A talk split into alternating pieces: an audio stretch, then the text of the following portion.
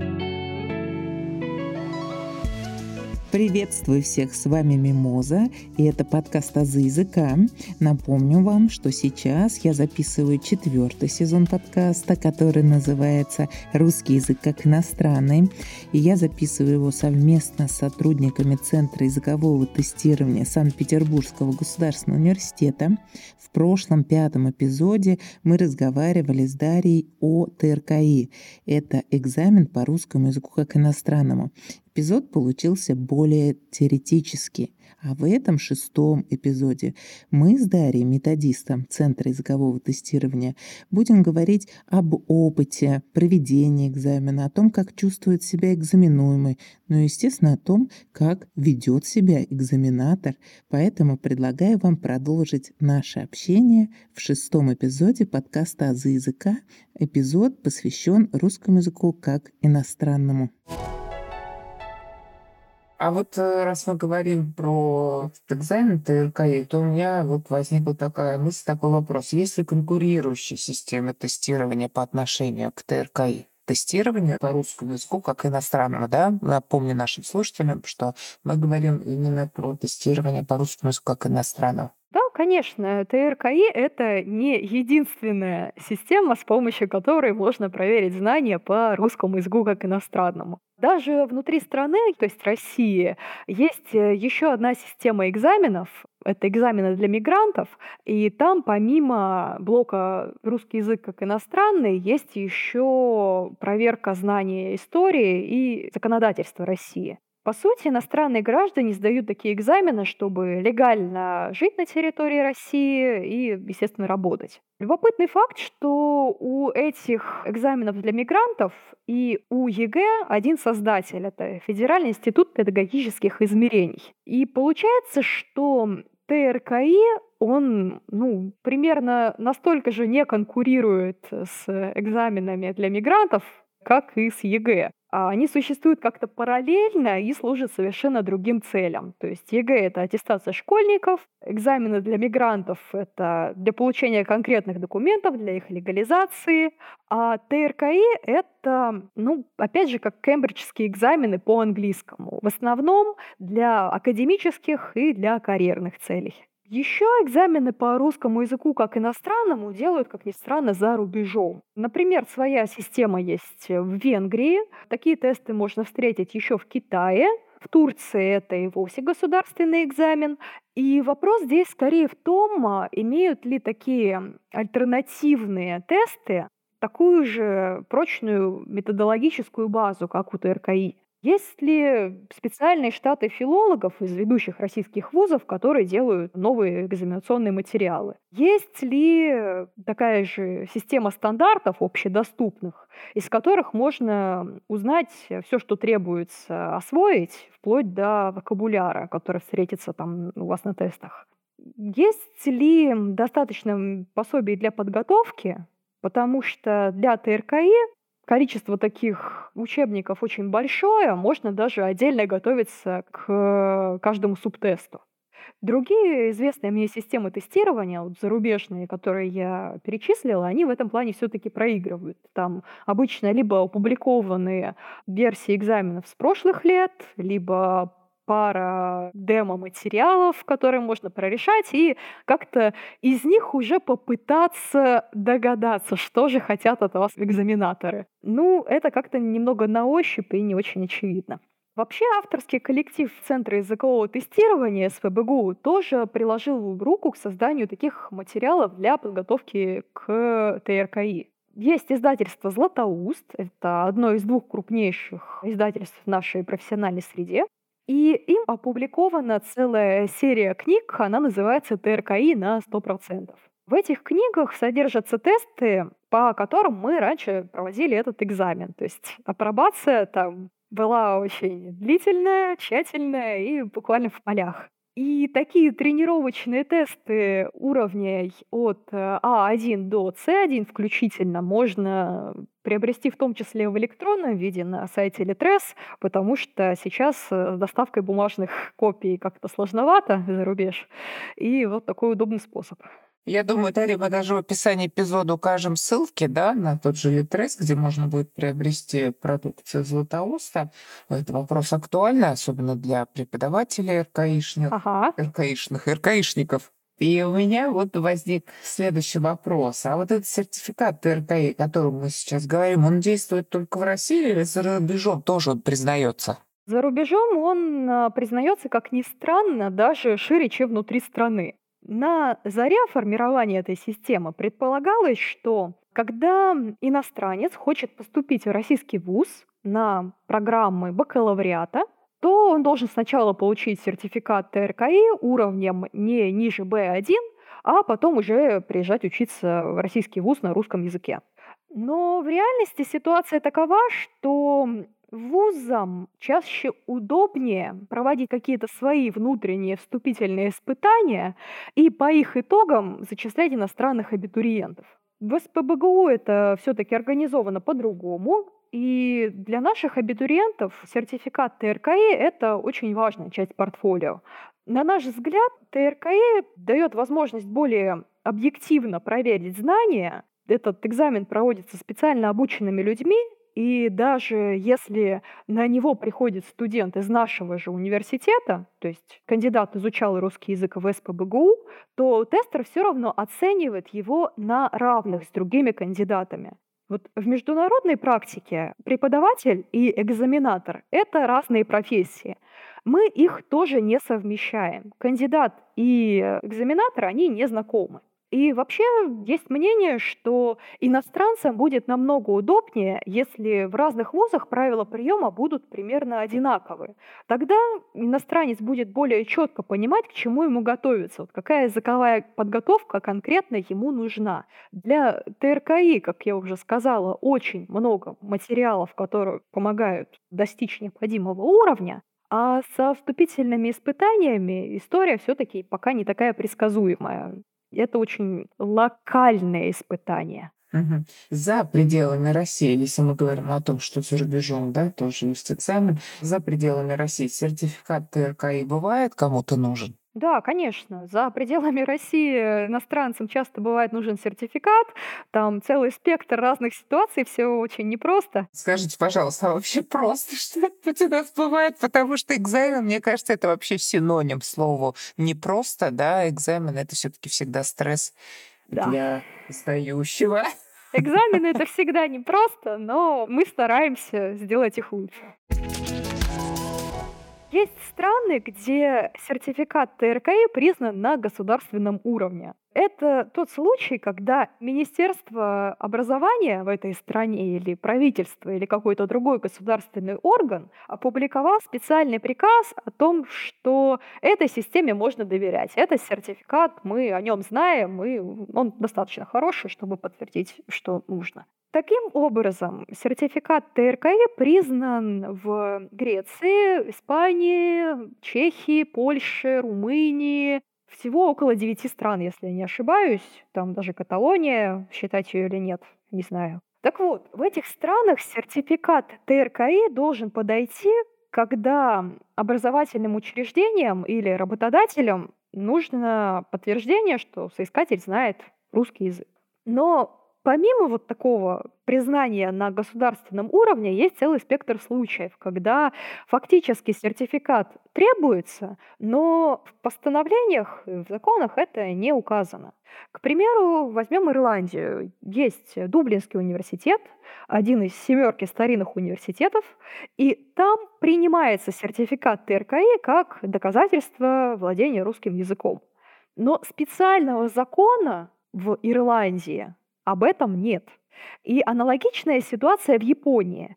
Работодатели часто запрашивают сертификат ТРКИ, но легитимность такого запроса, она не отражена в законодательстве. Дарья, а можно сказать, что ТРКИ сдают для учебы в университетах, где нужен русский язык? В том числе во многом это так. И такие образовательные программы есть не только в России, но и за рубежом. Но еще, как было сказано, ТРКИ сдают э, и для карьерных целей. Это делают дипломаты, переводчики, рядовые сотрудники каких-то международных компаний, работники сферы туризма. Еще я вспоминаю балерину среди своих кандидатов. И такие бывают, да, люди разных профессий. В Петербурге-то тем более, как, как без балерины. Часто приглашают из-за рубежа. Да, да, да. Но есть и другая группа кандидатов. Они изучают русский язык не потому, что требует профессия, а для себя, для души. И бывает так, что у человека изучение иностранных языков это хобби, и в какой-то момент он хочет проверить, насколько далеко он продвинулся, знает ли он язык, и приходит сдавать тест. Очень запоминающиеся кандидаты, на мой взгляд, это люди в возрасте, даже на пенсии, которые продолжают учиться чему-то новому. Или, конечно, категория тех, кто вдохновился творчеством великих русских писателей. Еще у коллеги недавно был кандидат 12 лет, вообще еще совсем Мгм. ребенок, мальчик. Юный, да. Да, и он изучал русский язык э, для того, чтобы общаться со своим русскоязычным другом на родном языке этого друга. Такой молодец. Да, это очень мило. И однажды еще на тестирование пришел э, архитектор, он из Италии, и изучал русский язык э, в дань э, почтения своим коллегам, которые когда-то строили Петербург, то есть тоже архитекторам итальянского происхождения, там, Растрелли, Трезини. И, естественно, кандидат был в восторге от э, архитектуры Петербурга, и у нас была возможность поговорить об этом на тестировании. То есть, с одной стороны, побеседовали приятно, с другой стороны, это еще можно было оценить как выполнение задания, и он оценку еще получил за рассказ о своем любимом увлечении. Слушайте, это так классно. Вы по роду своей деятельности встречаетесь с людьми, да, получается, от 12 до плюс бесконечности лет. Ну, там даже если пенсионеры есть. Да. И они все такие разные по профессиям. И это так как-то, мне кажется, колоритно, да, когда вот итальянец пришел, архитектор, балерина прилетела тоже танцевать на сцене. Супер просто. Это очень, мне кажется, так скрашивает, что ли, трудовые будни, делает их разнообразными. Вы знаете, ведь э, вот такое общение, когда в аудиторию приходит студент, это, конечно же, классно и эффективно в плане результатов. Но мы ведь все помним, что не так давно мы пережили пандемию, да, и здесь у меня возникает такой вопрос. Вы во время пандемии не проводили экзамен ТРКИ долгое время? Не совсем так. Я, знаете, хочу немножко вернуться к тому, что вы сказали, Да, давайте. к тому, что тестирование по русскому языку как иностранному внезапно объединяет очень разных людей. Вот на заре формирования этой системы была больше нацеленность, конечно, на потенциальных абитуриентов. То есть если вы открываете тот же лексический минимум, о котором мы уже поговорили, там очень много специфической лексики для студентов. Там будут деканат, факультет, Зачетная книжка, нет? ну, почти, да. Очень на это нацелено. И где-то до сих пор даже программы такие остались. А потом, вот уже через 25 лет почти, оказалось, что русский язык внезапно интересен очень-очень разным людям, а не только тем, кто вот сейчас в таком возрасте для учебы в университете. В связи с этим, конечно, как-то приходится придумывать что-то новое, возможно, даже когда-то придется перерабатывать набор имеющихся стандартов. Вот мы уже начали потихоньку этим заниматься. Вопрос стоит, вопрос очень актуальный. Ну да, чтобы это было актуально, да, чтобы тот же архитектор не читал, как пройти в деканат, да, он понимает, что ему это для жизни совершенно не нужно. Поэтому какое-то что-то современное, более универсальное, что ли, хочется. Да, абсолютно верно, согласна. А к вопросу о пандемии. На самом деле мы не останавливались или почти не останавливали проведение экзамена. СПБГУ в 2020 году стал первым университетом, который начал проводить тестирование в онлайн-формате. До этого десятилетиями никто не решался, все боялись утечки материалов, было не очень ясно, как следить за действиями кандидатов, как пресекать нарушения, но как-то с тех пор мы научились и еженедельно проводим ТРКИ в онлайн-формате. Благодаря благодаря этому до нас доходят люди из таких отдаленных частей света, которые никак иначе к нам бы просто не попали. Я представляю с разных уголков мира, да? Ну, Зимбабве, Австралия, Мгм. Тайвань еще не экзотика, там остров Сайпан где-то рядом с Америкой, это тоже не такая уж экзотика. Мне уже не очень понятно, что меня действительно удивит, потому что там ЮАР это уже где-то рядом. Понимаю, рядом. Ну, классно. Слушайте, такая широкая география. Я, мне кажется, люблю вот такие вещи, когда люди с разных уголков, и ты имеешь возможность с ними пообщаться, их увидеть, посмотреть, да, как они реагируют, даже элементарно их мимику, на их жесты. Это все так интересно. Ой, да, с людьми с другого полушария всегда такая проблема. Даже не проблема, нет. а Когда только начинала тестировать, дело было в июне, и я спросила у кандидата, какие у него планы на лето. А в другом полушарии это типа все инвертировано, а я еще маленькая глупенькая была. И мне Ага. кандидат уровня B1 справедливости ради, он мне это объяснил. То есть меня кандидат на экзамене научил разбираться в географии. У них же там начало учебного года, скорее всего, да, что ли, или как? Вот этот июнь. Ой, ну, короче, лето зимой. Да, да, да. Какие планы на лето? Да, лето слишком далеко от него было на тот момент. Да, да, да. А для нас близко, да? Да. Друзья, прошу ставить лайки на Яндекс Музыке, а также 5 звезд и отзывы на Apple Podcasts. У вас есть возможность читать тексты моих эпизодов. В описании эпизода есть ссылки на сайт Бусти и на сообщество ВКонтакте, где за донаты вы сможете читать тексты. Подписывайтесь на «Азы языка», чтобы не пропускать новые эпизоды.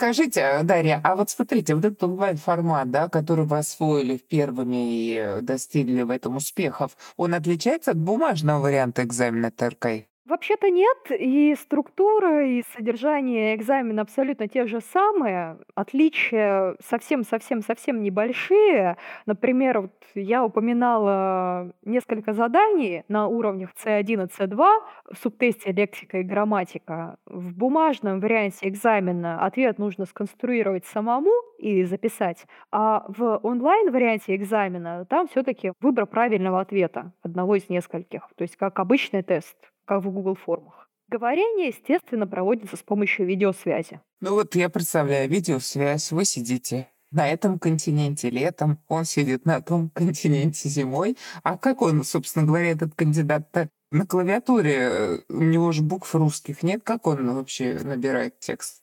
Набирать текст на онлайн ТРКИ не нужно.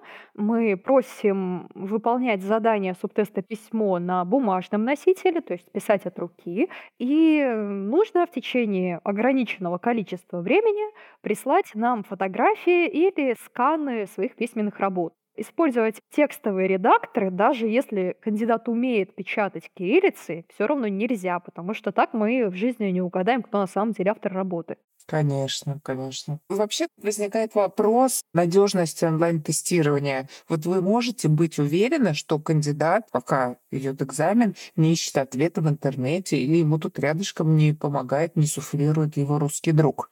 Отличная тема. Очень интересно об этом рассказывать, но очень страшно сказать чего-нибудь лишнего. Скажем так, мы очень заинтересованы в том, чтобы тестирование было честным, чтобы сертификат действительно получали те, кто владеет русским языком. Поэтому существует система проверки, состоящая из нескольких ступеней. Например, фиксируется все, что происходит на рабочем столе кандидата. Еще ведется запись видео с его веб-камеры, звука с его микрофона. И многие кандидаты не верят, что мы действительно тратим терабайты памяти на наших серверах, чтобы все это хранить. Но потом они очень удивляются, когда у нас есть все доказательства, что вот, милый человек, у тебя тут э, другой человек в комнате находился. Или ты там другой сайт открывал. Извини, результаты придется аннулировать. Еще есть, конечно, и другой тип кандидатов, которые тщательно изучают эту систему прокторинга, пытаются ее обойти, но ключевое слово здесь «пытаются». В общем, защита есть, она продуманная, но по понятным причинам я бы не хотела вообще все о ней рассказывать. Да, да, да, конечно не будем. И вообще получается, то есть есть люди, которые думают, они самые умные, да, и в открытую там пытаются списать или пригласить друга, а потом у вас есть видео доказательства, да, того, что он тут э, так грубо хотел вас обмануть. А есть такие, которые готовились, к этому, но, опять же, тоже у них ничего не получилось, да? Да, про мат на прокторинге, конечно, отдельная история. Наш администратор, который все это дополнительно пересматривает, то есть еще и ручной контроль, он э, иногда пополняет свой вокабуляр новыми нестандартными лексемами от кандидатов, которые, видимо, пришли к ним от друзей. Ой, я представляю. Слушайте, это прям целый квест, мне кажется. И написать экзамен, еще проверить его, да, учитывая все вот эти премудрости и хитрости людей, которые пытаются это сделать. Ну, расскажите тогда уж про какие-то необычные или смешные примеры нарушений. Один раз я принимала говорение у кандидата, которому помогал суфлер. Вообще это не такая большая редкость, но обычно, когда прибегают к помощи суфлеров, все-таки стараются за ними повторять. А здесь э, суфлер просто где-то рядом сидел, а кандидат шевелил губами. То есть э, говорит один человек, а как бы сдает экзамен другой. И в тот момент так называемый кандидат, он настолько неубедительно на видео шевелил губами, это настолько не совпадало со звучащей речью, что я впала в откровенный ступор и думала, что, может быть, пора у специалиста провериться, потому что слышу одно, а вижу другое. Ой, Дарья, я вспомнила случай своей репетиторской практики. Просто русский язык, школьная программа. И мальчик делает вид, что он открывает рот, а звук не идет. Ну, чтобы сказать, что помехи со связью есть, я не заниматься не буду. Но в этот момент думаешь, ну, то ли я дура, то ли он считает, что я такая-такая. Вот в этом случае они так нас, мне кажется, воспринимают. Да, да, вот качество видео прекрасное, все транслируется в хорошем разрешении, там видеоряд не зависает, а вот только звук отвалился. Вот как же так-то? Это рассинхрон какой-то непонятный. Да, да. Понимаю. Еще был хороший пример с традиционного формата экзамена, то есть вот бумажного, с офлайн. На некоторых субтестах можно использовать бумажный словарик. Представляете себе такой карманный словарь, там особого типа бумага внутри, она такая немного желтоватая и тонкая, и у одного кандидата изъяли просто шедевр э, прикладного искусства. Там очень точно поделана текстура этой бумаги, ее толщина, даже шрифт просто как во всей остальной книге, но внутри не словарь, а набор шпаргалок. Вот если был бы шестой субтест «Очумелые ручки», мне кажется, вот в этом да, случае да. можно было бы зачесть его. Иногда очень хочется, да, потому что действительно, как мы сличаем почерк, это вообще пора уже специальное образование э, в этой сфере получать. Почерковед. Да, да, да, да. Я думаю, что ваши кандидаты удивляются такому строгому контролю, и это понятно. Какие еще эмоции иногда вызывает а, у них экзамен? Ну, наверняка на первом месте все-таки волнение, правильно? Ну, конечно. Экзамен — это вообще сплошные несколько часов стресса, а тестер в нем это что-то вроде инквизитора посередине. Лично для меня есть две такие крайности, две крайние категории кандидатов. А основная часть находится где-то между этими двумя крайними точками. Первая крайность — это когда кандидат очень серьезно относится к экзамену, их даже можно узнать по одежке, там и рубашка, и пиджак, и вообще все как на свадьбу. И проблема этих кандидатов часто в том, что они слишком сильно нервничают. Они могут даже расплакаться. Хотя тестер по умолчанию, он настроен доброжелательно, он не оказывает какого-то давления, он в пределах своей профессиональной этики даже поддерживает. Но когда у вас расплакался кандидат, вы все равно чувствуете себя садистом. Да.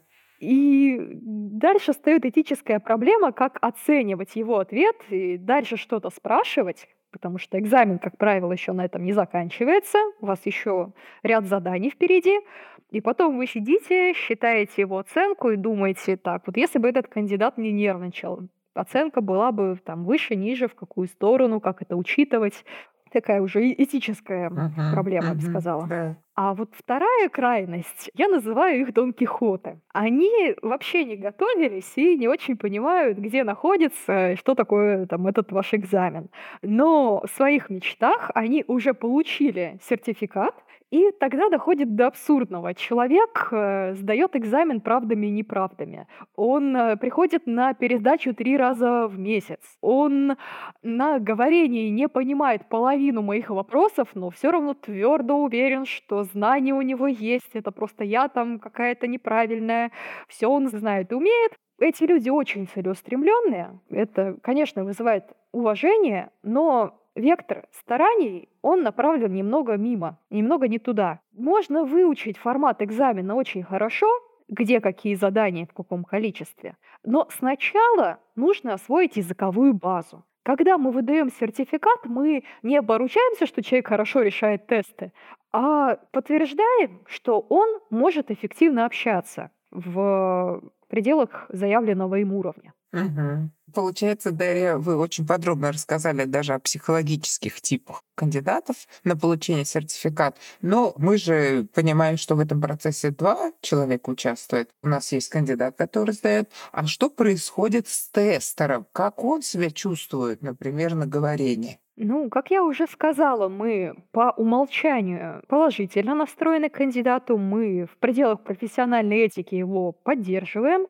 стараемся разговорить. Для этого очень полезно обращаться к личному опыту и к интересам кандидата. Тогда он чувствует, что вы не просто механически задаете какие-то заранее написанные вопросы. Тогда понятно, что вы общаетесь именно с этим человеком, такой личностный контакт. И это хорошо снимает напряжение от экзамена. Например, на продвинутых уровнях мы предлагаем сами выбрать тему для обсуждения. Вот та самая социально значимая проблема, которую я сегодня несколько раз упоминала.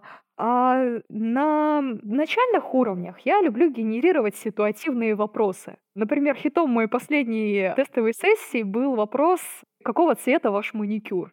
Понятно, что в каких-то тестовых материалах об этом не напишешь, потому что мы не знаем, какой человек по факту будет сдавать экзамен заранее. Это можно только симпровизировать по ходу, но если я как тестер знаю, что этот вопрос соответствует уровню, что у кандидата есть арсенал инструментов, которыми он может воспользоваться, что там, ему эта лексика понятна, что он эту грамматику изучал, то почему бы мне этот вопрос не задать? Еще мои коллеги на днях обсуждали с кандидатами чемпионат мира по футболу кандидаты были из Аргентины. То есть там такая бурная реакция была с их стороны, что кандидатов приходилось останавливать. Я представляю, когда тема близка человеку, то он, конечно, тут всеми вербальными и невербальными средствами общения пытается высказаться. Это точно. Вообще высший пилотаж, на мой взгляд, это пошутить на экзамене. То есть, когда вы с кандидатом импровизируете шутку, а потом еще можете вместе посмеяться. Во-первых, это сильно повышает доверие к такому кандидату. Я как минимум понимаю, что он не повторяет из микронаушника бездумно, а что он как-то сам вовлечен в этот процесс. А во-вторых, понимание юмора — это хороший маркер владения языком сам по себе. Мгм. Но при этом мы понимаем, что за красивые глазки сертификаты ему никто не выдаст. Ну, это точно. Наши личные отношения никак не повлияют на результаты экзамена, даже вот если этот конкретный человек вызывает у меня очень большую жалость. Я просто не могу как-то повлиять на его оценку, потому что мы проводим государственное тестирование, а не конкурс красоты. Есть какая-то ответственность. Нужно просто хорошо знать язык и уже после этого приходить сдавать экзамен. Мы напоминаем, что перед записью на ТРКИ нужно хорошо подумать и ознакомиться с примерами тестов, с требованиями и так далее. Еще мне лично как тестеру хочется отметить вот такой момент, что тестер на говорение — это только часть всей цепочки, благодаря которой можно получить сертификат. Тестер на говорение не может сразу сказать, сдали вы или нет. Вот совсем никак.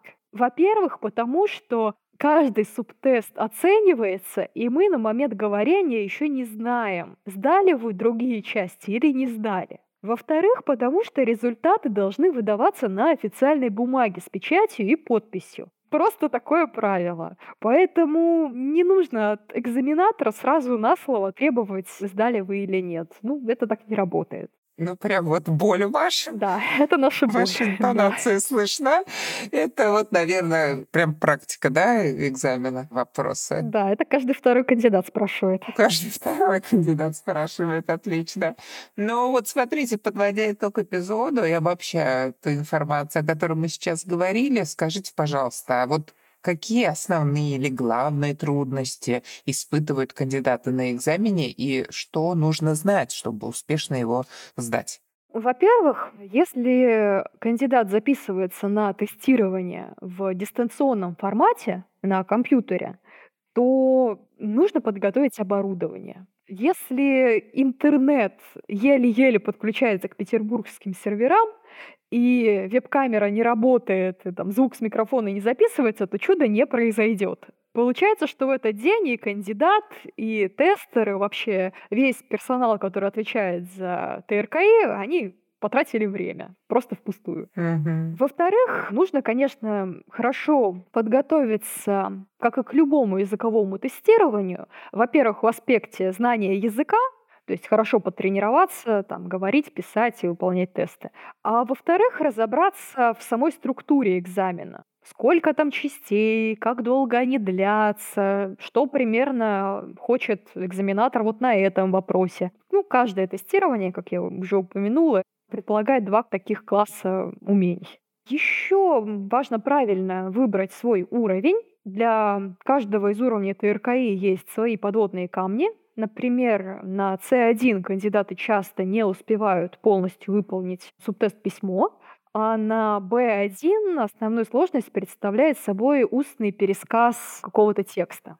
Вообще, кандидаты больше всего боятся именно говорения, и, на мой взгляд, это не совсем оправдано. Если тестер работает профессионально, если он искренне создает доброжелательную атмосферу, то фактор стресса, он выключается уже через пару минут. И остается только фактор знания языка. Это уже целиком зона ответственности кандидата. Мгм. Вы знаете, общаясь с вами, понимаю, что вы таким большим опытом обладаете и такой вроде с одной стороны скрупулезность, да, в подготовке материалов, в проведении, вот в этой беспристрастности, а с другой стороны мы ведь всегда понимаем, что это тот человеческий фактор и реакции вот этих наших студентов или кандидатов в данном случае, они, конечно, непредсказуемы, поэтому ты не знаешь, что сегодня ждать тебя от экзамена, да, что же там произойдет. Благодарю вас большое, Дарья. Было с вами очень интересно и познавательно, и мне, как преподавателю русского языка, и в том числе имеющего опыт работы с иностранцами, очень познавательно узнать историю создания экзамена ТРК и вот эту систему, да, а вот это соответствие того, как мы используем международную систему А1 и А2, и вот этот элементарные базовые уровни. Ну и вообще примеры из жизни, они всегда, конечно, привлекают внимание, потому что это же все ваш жизненный опыт, Дарья.